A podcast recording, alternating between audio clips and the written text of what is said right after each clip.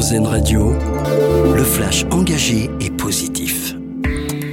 Bonjour, bonjour à tous. Gabriel Attal présente sa copie aujourd'hui. Il va dévoiler une série de mesures cet après-midi pour relever le niveau des élèves en France. Le ministre de l'Éducation devrait annoncer aujourd'hui la création de groupes de niveau au collège ou encore un recours plus facile au redoublement.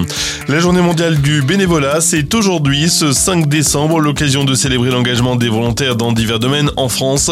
À travers l'humanitaire, le culturel ou encore le sport, presque un Français sur quatre est bénévole dans une association, ce qui représente entre 19 et 20 millions de personnes.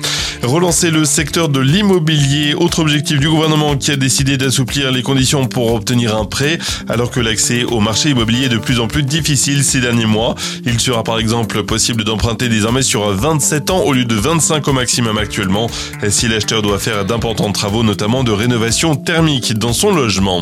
Ce joli cadeau juste avant Noël, un maire du Cher offre 100 euros à chacun des foyers de son village. Ça se passe à Chaumont.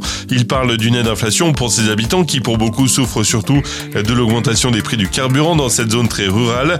Pour bénéficier de cette aide, les habitants du village doivent juste déposer leur RIB à la mairie. À peine publiée sur YouTube, la vidéo de présentation du jeu GTA 6 a déjà été visionnée par plus de 50 millions de personnes en 10 heures. C'est un record. Il s'agit du jeu vidéo le plus attendu de la décennie. La sortie est prévue en 2025. Un mot de sport avec du foot féminin ce soir. Dernier match de l'année pour l'équipe de France féminine. Les Bleus se déplace au Portugal en Ligue des Nations. Le coup d'envoi de la rencontre, c'est à 19h15. On rappelle qu'elles sont déjà qualifiées.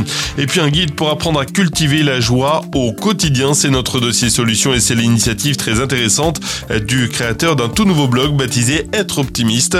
Intéressé par le développement personnel, il partage ses solutions et astuces donc pour entretenir la psychologie positive au quotidien. Dossier complet à retrouver sur notre site erzen.fr. Voilà pour l'actu. Très belle journée à vous sur RZN Radio. Vous venez d'écouter le flash engagé et positif d'RZN Radio. Nous, on choisit le verre à moitié plein.